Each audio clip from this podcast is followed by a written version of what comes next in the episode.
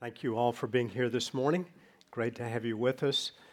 This is an exciting time in the life of our church because we are uh, in the midst of what we're calling our Beyond Initiative. The construction has begun on the uh, two story discipleship center that'll be uh, just outside the walls of the church here.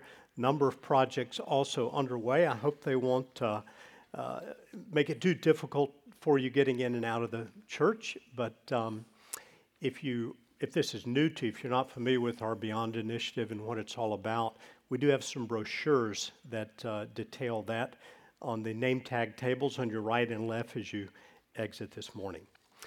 Well, today we continue a, a new series we've begun this winter going into the spring called Soul Shaping we talk about soul shaping, we're talking about the practices God uses to shape us to conform our lives more fully to the likeness of Jesus Christ.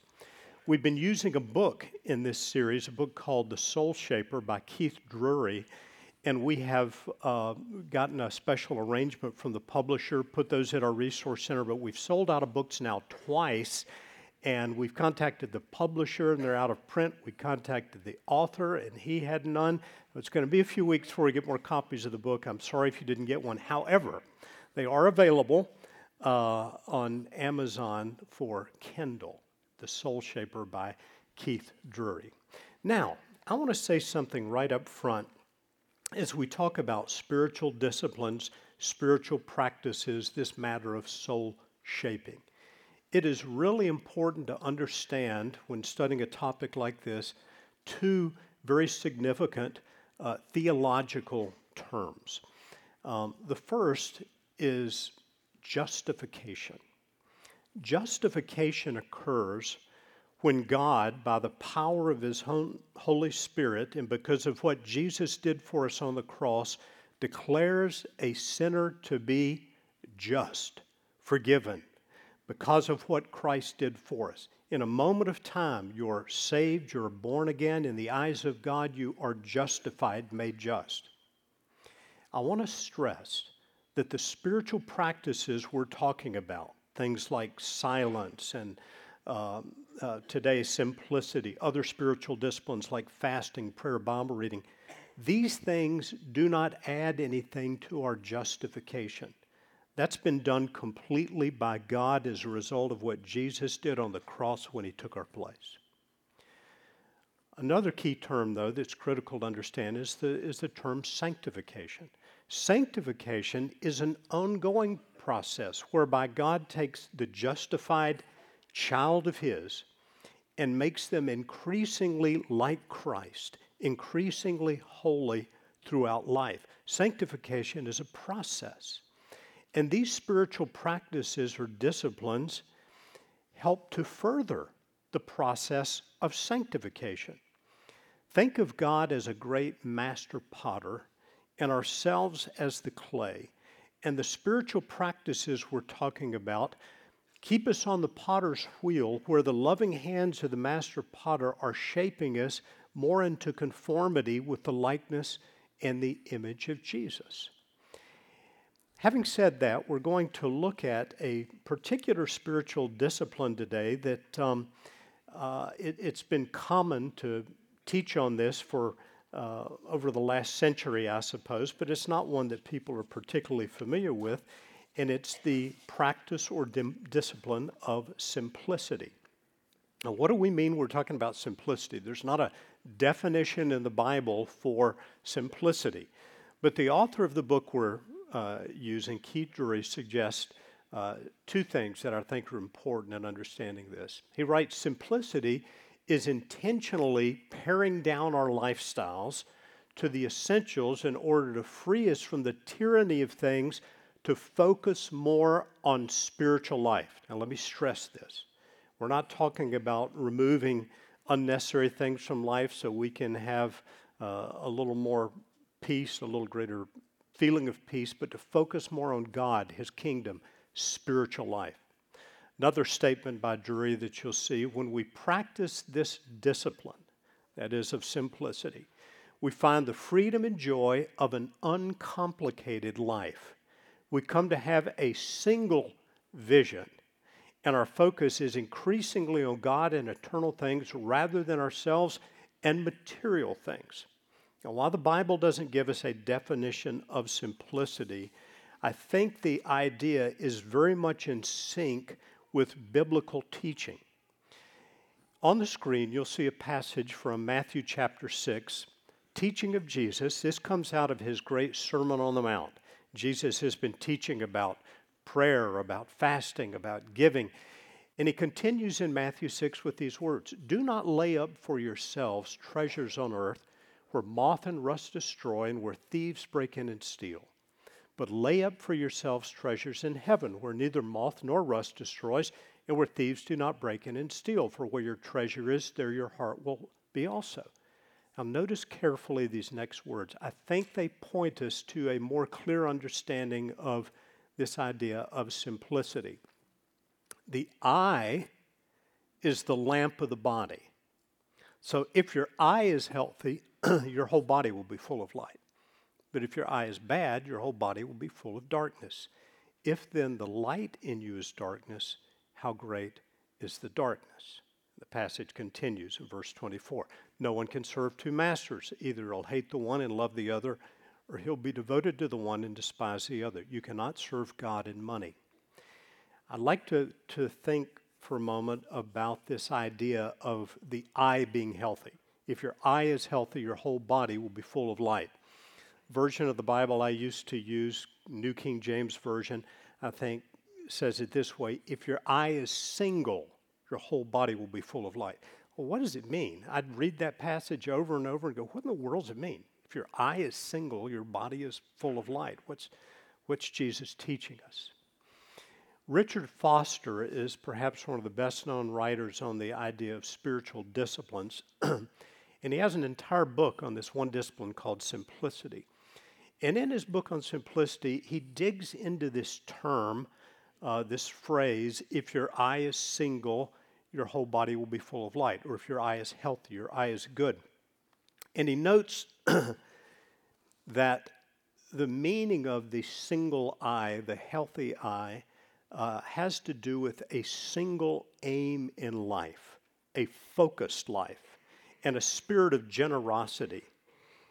He writes that um, singleness of purpose toward God and generosity of spirit are twins. They're both conveyed in this term if your eye is single. And he notes that in Jesus' time, there was a phrase uh, sometimes used uh, of a person who was a greedy or covetous person.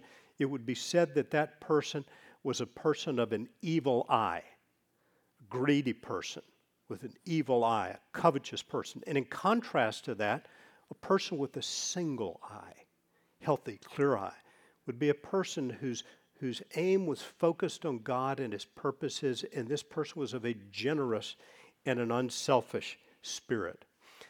So I think we can use this idea of a single eye to, to relate very closely to what we're calling simplicity. So I'm going to use the, those terms almost synonymously this morning. Now, as we look back to, or look ahead rather, to the passage that Allison read a moment ago from Luke 12. Our focus will be there this morning, but just a little background. Luke 12 begins with Jesus teaching immense crowds of people. In fact, the chapter begins so many thousands of the people had gathered, they were trampling one another. And he begins to teach his disciples. And Jesus, can you imagine these thousands of people? He's teaching what it means to be his follower, to be his disciple. And he says some challenging thing. He's talking about eternal truths. He's talking about the danger of blasphemy against the Holy Spirit and eternal sin. And in the middle of this teaching, a man shouts out of the crowd, Teacher, tell my brother to divide the inheritance with me. Tell my brother to share. What an incredibly insignificant thing for somebody to say and interrupting Jesus teaching these eternal truths. Teacher, tell my brother to divide the inheritance with me. Jesus then responds with one of the greatest teachings on covetousness and management of money that we find in Scripture. and he says, in response to the man's uh, shouting, Man, who made me a judge or arbitrator over you? And he said to them, Take care and be on your guard against all covetousness. Those are strong words from Jesus. Covetousness, so common in our culture today. Be on your guard against it. For one's life does not consist in the abundance of his possessions. And then to illustrate this, Jesus tells a parable. Parable is a story Jesus taught to illustrate a spiritual truth. And he said there was a rich man, and his land produced plentifully. And he said, What am I going to do with all this abundance? So he built bigger barns to store more of his goods, more and more and more. And the parable goes on. the man says, I'll tear down my barns and build bigger ones, and there I'll store all my grain and my goods. And I'll say to my soul, Soul, you have ample goods for many years, many years, excuse me, relax, eat, drink, and be merry. But God said to him, You fool, your life is required of you tonight, and then whose goods will those be? So it will be with everyone Jesus says, who lays up treasure for himself and is not rich toward God.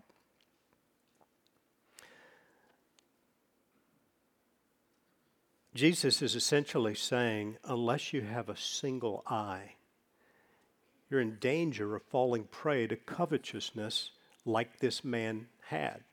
His life illustrates the principle the more stuff you have, the more stuff we'll have of you. Have you discovered that in life? Reminded of um, when Beth and I, my wife and I, lived on Forest Oak Drive, the street right between our church and West Forsyth High School. And um, we had a really big backyard, came up almost to the uh, West Forsyth uh, football field. And um, when we'd gotten married, I had a, uh, a push mower, just an old, not self propelled push mower. It took forever to cut the grass. And so we got a riding lawnmower. And I just thought this is going to be a time saver. This is well worth it. We, we've got this riding lawnmower. Now, we only had a one car garage at the house we had over here. And uh, soon we realized we needed to build a, a barn for it. Had some friends help us build an outdoor shed. And I'd find every spring when I'd go out to start that thing, the battery would be dead. And I would have to figure out how to charge the battery and half the time go buy a new battery. A couple of times I went out and had a flat tire, had to go get the tire repaired, had to change the oil, and I could go on and on and on. And this time saving thing became to came to cost a whole lot more time and money and everything else. The more stuff you have, the more stuff can have you. And this man's life is an illustration of it because he has no regard for God. He's not rich toward God. He's only concerned with himself, and his stuff begins to take control. One of the beautiful things I think Jesus is teaching us about a single eye simplicity is that it can help to guard us from covetousness. He goes on in his teaching to show us how single eye simplicity can guard us against anxiety. and he says in verse 22 of the chapter, Therefore I tell you, do not be anxious about your life, what you will eat, or about your body, what you will put on. He goes on the next section of verses and warns his disciples in verses 28 to 31 don't seek what you're to eat or drink, and do not be worried. Moving ahead to verses 34 and 32 to 34, he says, Fear not, little flock. So he's saying, Don't be anxious, don't worry, don't fear. It's your Father's good pleasure to give you the kingdom. And then he encourages a little downsizing. Sell your possessions, give to the needy, provide yourselves with money bags that do not grow old, with a treasure in the heavens that does not fail, where no thief approaches and no moth destroys. For where your treasure is, there your heart will be also. Jesus is always coming back to the heart. This is the very same thing he said in the first verses we looked at from Matthew chapter 6 where your treasure is, there your heart will also be. Jesus is teaching us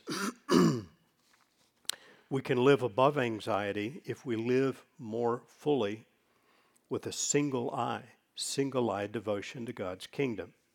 It's an interesting thing in the Gospel of Luke how often Jesus is teaching about or dealing with people who are rich and the connection between their riches and spiritual life.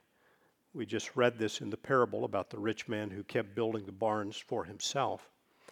Later in Luke, in chapter 18, Jesus encounters a real life uh, rich man who wanted to uh, follow Jesus, seemingly, the rich young ruler, and he says, What do I need to do to inherit eternal life? And Jesus says, Well, how do you read the law? And he begins sharing the Ten Commandments and says, I've kept all these since my youth. What more do I lack? And then Jesus says, Sell all your stuff, give to the poor, come follow me. Jesus saw into his heart. He saw, while he kept the commandments, he noted there was a great big idol there, and it had to be removed if he was going to be a follower of Jesus. The rich man went away sad because he had great possessions and could not part with them. I'll tell you, that story has always troubled me when I read it because I wonder, I don't, could I do that? I mean, Thankfully, God's never called me to do that. It's a bit encouraging to turn the page to the next chapter of Luke, chapter 19, and he encounters another rich man. And this is a rich man named Zacchaeus. And Jesus kind of invites himself to his house for dinner. And there are a bunch of other people there.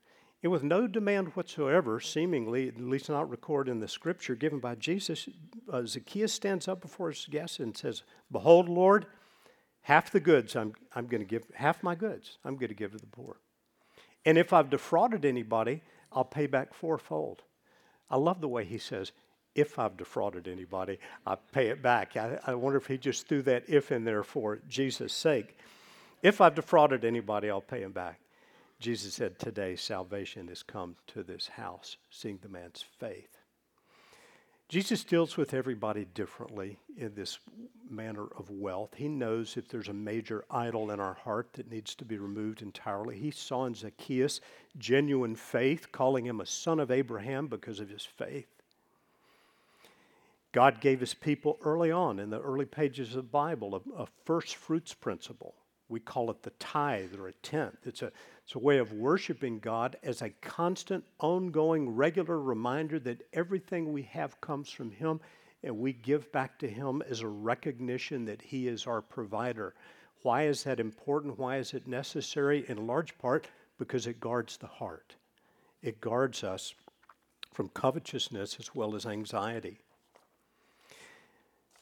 Jesus goes on from teaching about uh, the need to be free from anxiety and worry and fear in regard to possessions.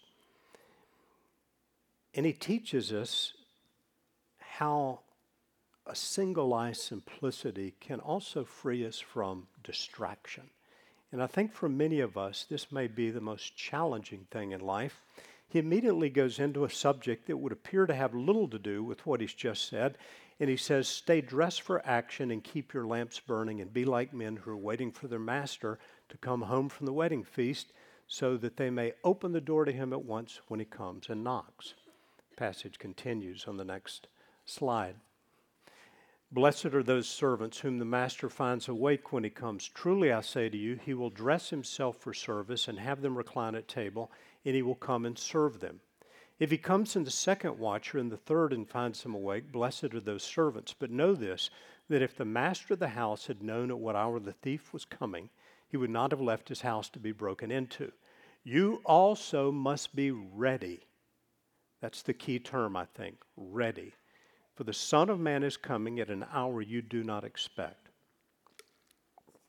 Jesus taught a number of places about the need to be ready for his return. Let me ask you this in the past 30 days, how many times have you thought about Jesus' return? I'll answer that for myself as I pose the question to myself, thinking about that this week. And my answer was never. Not one time. I don't think it's entered my mind at all. Maybe even this year. Yet it's a key theme in Scripture. Jesus' point here has to do with spiritual alertness and readiness to this significant idea that one day indeed the Son of Man will come. In fact, he says it pretty forcefully you also must be ready, for the Son of Man is coming at an hour you do not expect. When we live with this awareness that the world in which we live is a temporary dwelling place and Jesus will indeed return, it puts other things in perspective the importance of the kingdom of God, the relative unimportance of uh, material things in light of that. I think one of the things that most competes with us for a single eye focus on the kingdom of God and calls us to a more simplified and less complicated life, whether it has to do with our possessions or our schedules is this challenge of dealing with distraction because the world in which we live today, right here, is so incredibly complex. We are just overwhelmed with choices about all of life, whether it's the news you watch or whether you, uh, the food you eat or, or, where you travel. We're just overwhelmed with uh, multiple choices. I finished a book uh, just a few months ago uh, by Ben Sasse. The title of the book is Them. The subtitle is Why We Hate Each Other and How to Heal. And he's really talking about this, this seeming anger in the United States of uh, America between different groups of people and why you know, this hatred is so common. But one of the interesting parts of the book was his emphasis on technology and understanding how it's affected us in the United States and created such um, complexity and so many different choices with which we're confronted. And he gives a really interesting example, and I'll pose it to you in the form of a question this morning. Suppose you wanted to go out this afternoon and get some ice cream, and you went to uh, uh, a certain block of town in Winston-Salem, and, and on this block there are two ice cream shops. The first one, and, and by the way, the ice cream at, at both places is comparable, very much the same, same quality at both places. But the first shop, the first store, has only three flavors vanilla, chocolate, strawberry. That's it. Just three flavors. The other shop has 400 flavors. And you can get triple mocha fudge ripple cappuccino latte, or you can get very, very peppermint, balsamic, whatever you want in your ice cream choice. Now, which one are you going to choose? Well, all of us. We're going to say, of course, more is better.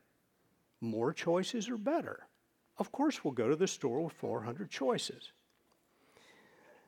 But Sasse quotes in his book studies show, and this matter's been studied, studies show that customers with 400 choices end up feeling significantly less happy afterward than the ones who went to the store with just three flavors. They experience decision anxiety and regret. You spend all this time and energy deciding which one you're really going to like the best, and then when you get it, and your friend has gotten the very berry peppermint swirl, you look at it and go, that looks better. Can I taste that? That's better than what I got. I, I should have got, I wish I hadn't gotten this. I wish I'd gotten that. And he quotes psychologist Barry Schwartz, and you see his words on the screen about this very matter. As the number of options increases, the costs and time and effort of gathering the information needed to make a good choice also increase. And I can see myself standing at an ice cream place like that, looking at everything and having my wife going, Can I taste this? Can I try that? Every simple thing there. The level of certainty people have about their choice decreases, in the anticipation that they will regret their choice increases. It's an interesting thing. All the choices we have in life contributes to the complexity and the distraction that we deal with in life, but doesn't necessarily increase the happiness.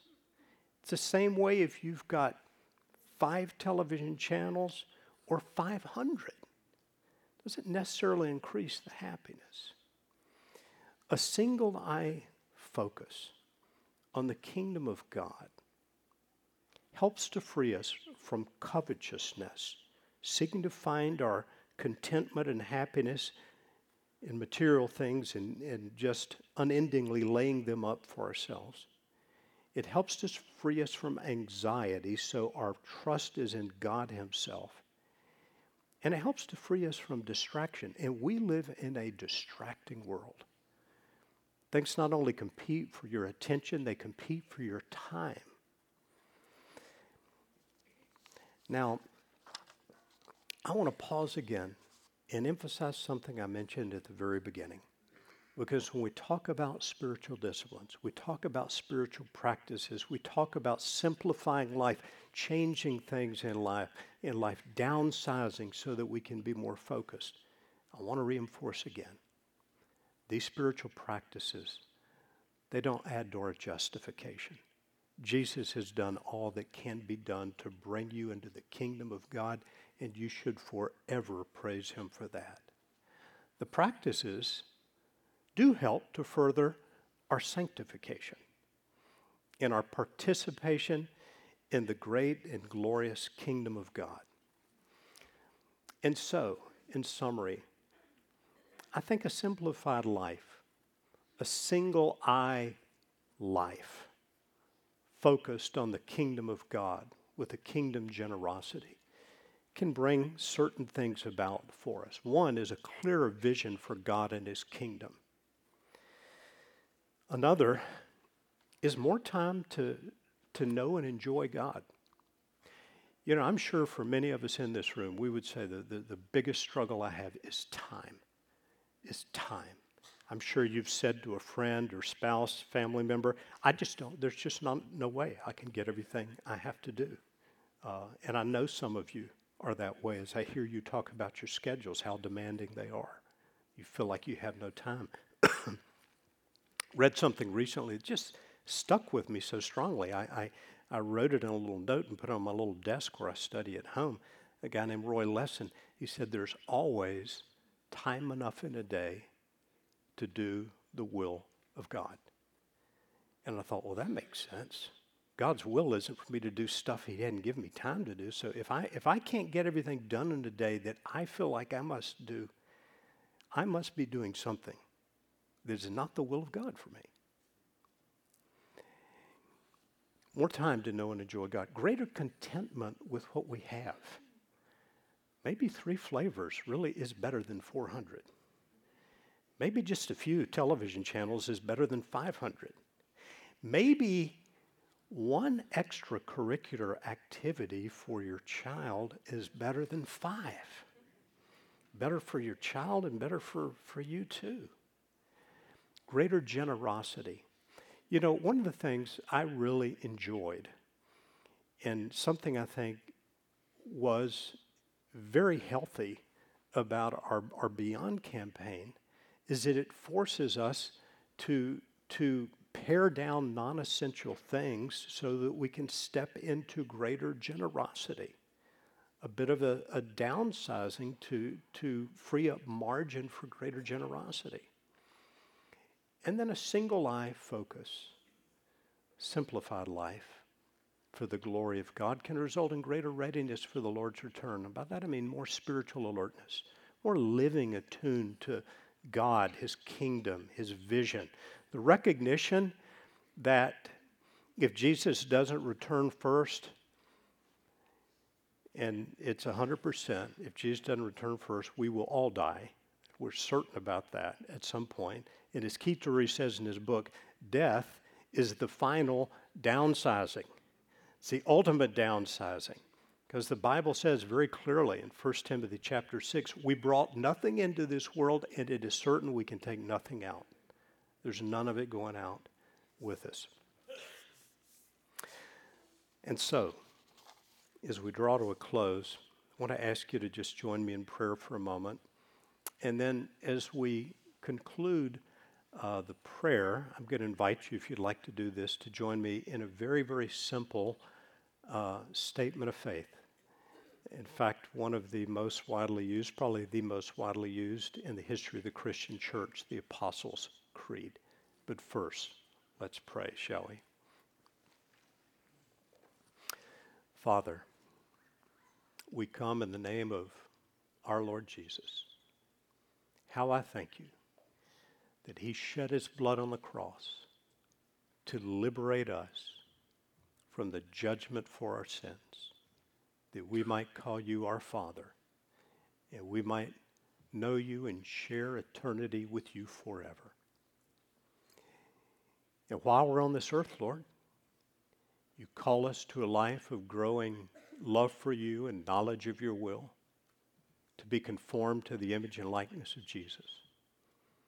Lord, would you show us today if there are things in our lives, in our use of time, our use of money, our schedules, our perspective, our attitude, our worries, things that need to change.